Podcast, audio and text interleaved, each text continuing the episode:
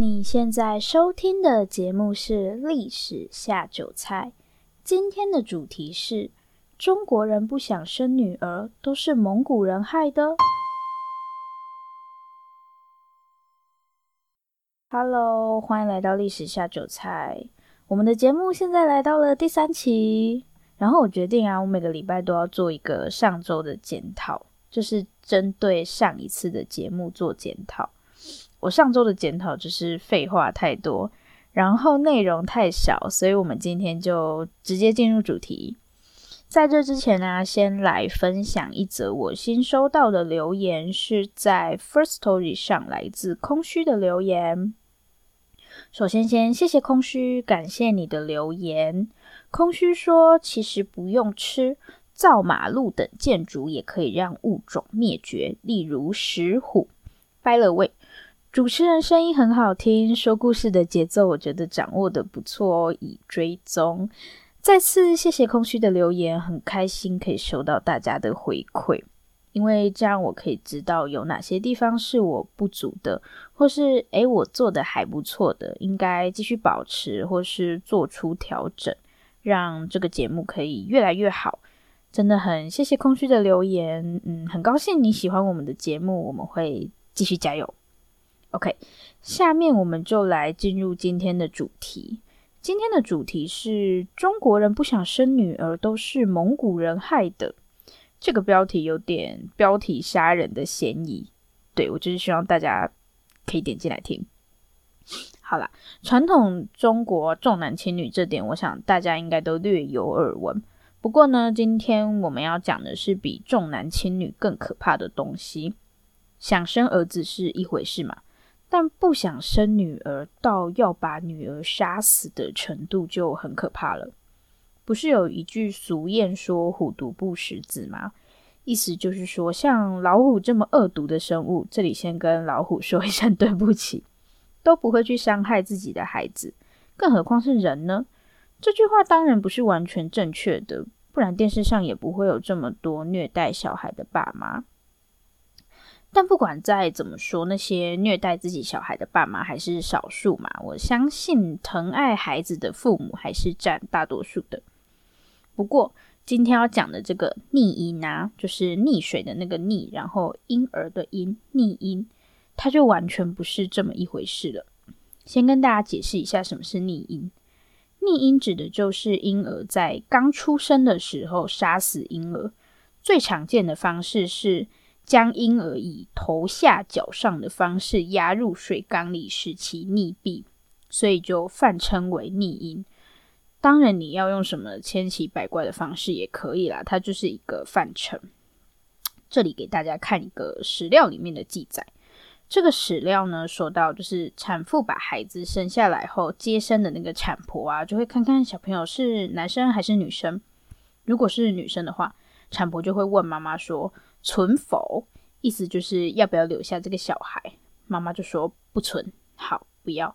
那产婆就会把宝宝压进水盆里，让他溺死。小朋友一定会挣扎嘛，然后就一直哭闹啊。妈妈就在旁边不忍直视，很痛苦。等宝宝没有声音之后，产婆就会把宝宝带走。听完，大家一定想说，这这什么鬼东西？听起来很惊悚。我第一次看的时候也觉得，嗯，很吓人。但更恐怖的是，逆婴这件事在明清两朝是非常普遍的一种风俗。根据一些传教士的记载可以看到，人们并不觉得逆婴有什么问题，他们也不会忌讳说跟别人谈论自己的逆婴经验。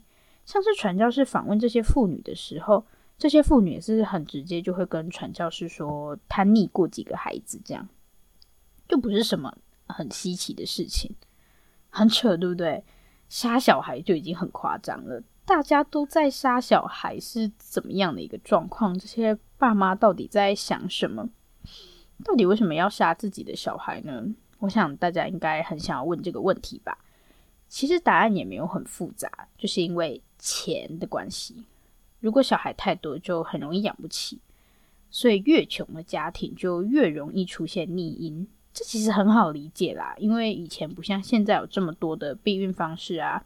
虽然是有堕胎药，对，你没有听错，以前是有堕胎药的，不然那些宫斗剧里面就不会一天到晚有人流产。可是真正的堕胎药没有宫斗剧里面那么厉害啦，感觉吃下去就保证一定会流产，它效果没有这么好，还是蛮容易失败的。那失败之后怎么办？当然就只能等生下来再打算嘛。那所谓的打算，当然就是嗯，上面提到的那种打算。那这样是不是代表有钱人家就不逆婴了？因为他们比较有钱嘛。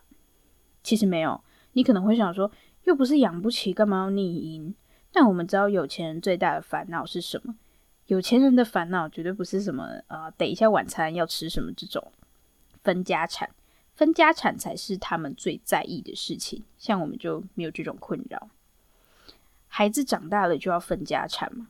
如果生太多，那家产等于就是会被切成很多份，所以他们不想要家产四散的话，要怎么办？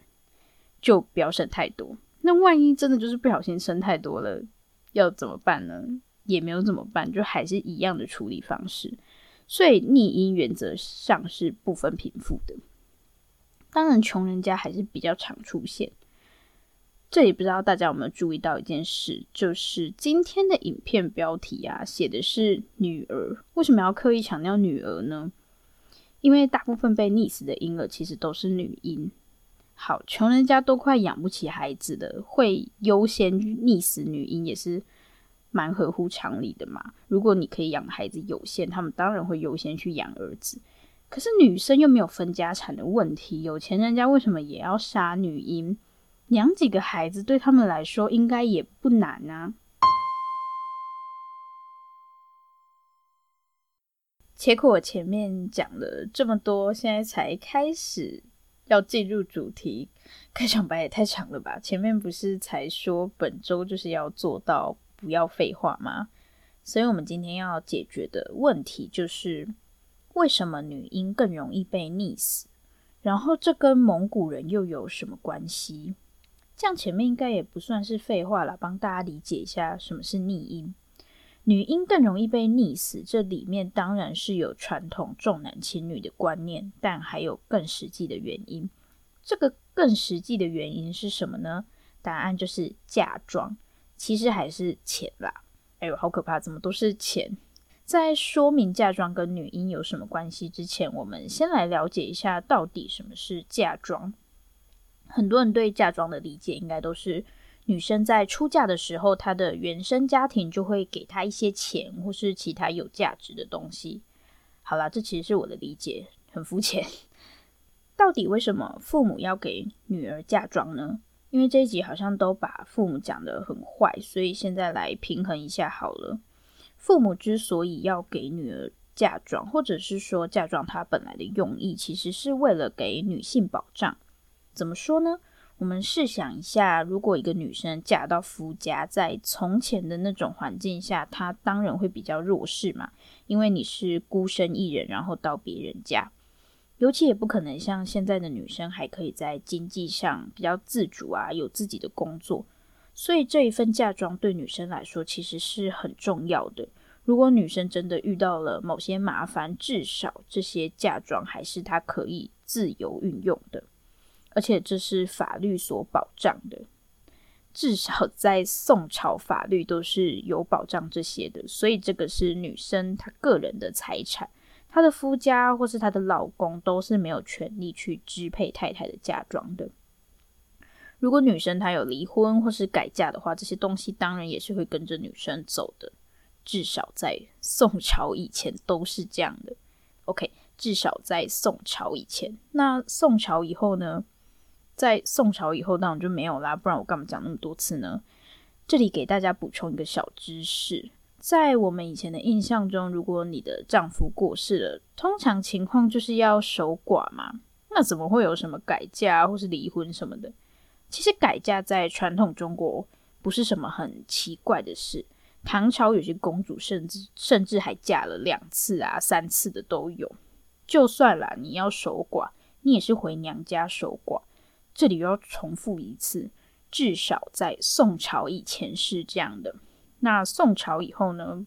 不是说就没有嫁妆了，是嫁妆就不完全属于女性。刚刚不是说，如果夫妻离婚啊，或是改嫁的话，嫁妆还是女生的吗？因为那本来就是她的财产嘛。但是在宋朝以后，如果你离开了你的夫家，很抱歉，嫁妆你是不能带走的哦。哦，这有点太卑鄙了，对不对？谁改的规定？是谁呢？元朝的蒙古人。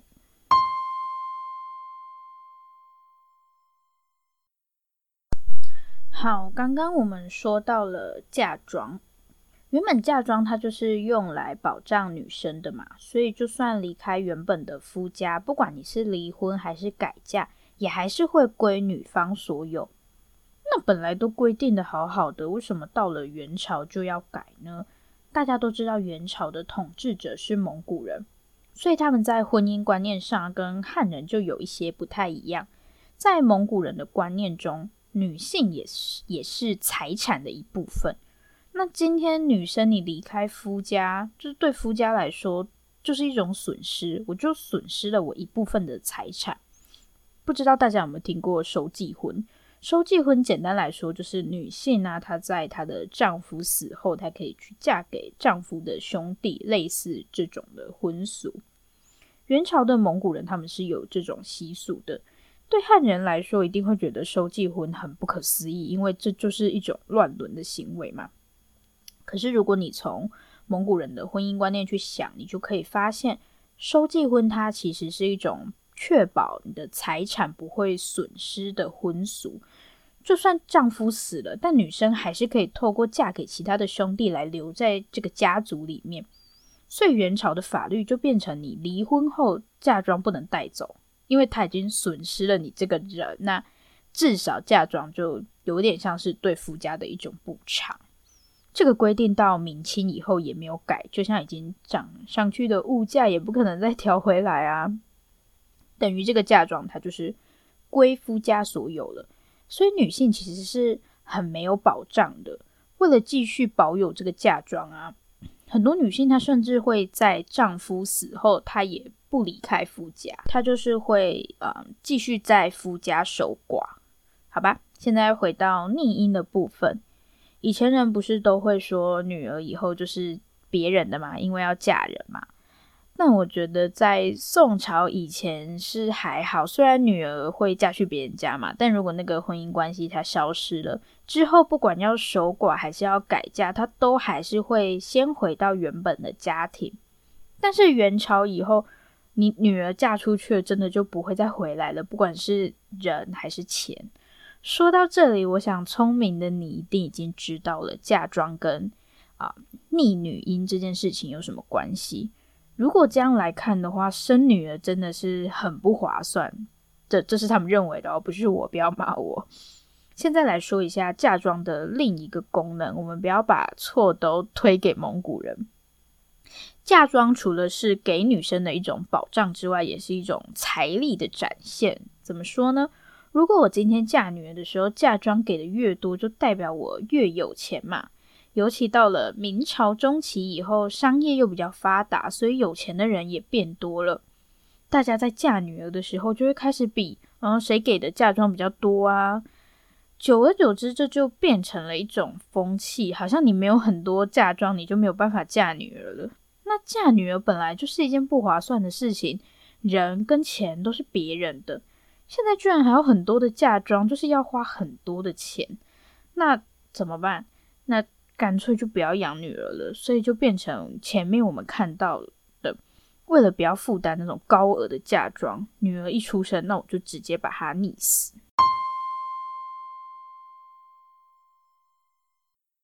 今天的重点整理。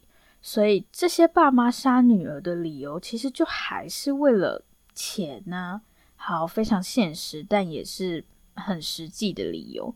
真的是有钱能使鬼推磨，人真的是为了钱，什么事情都做得出来。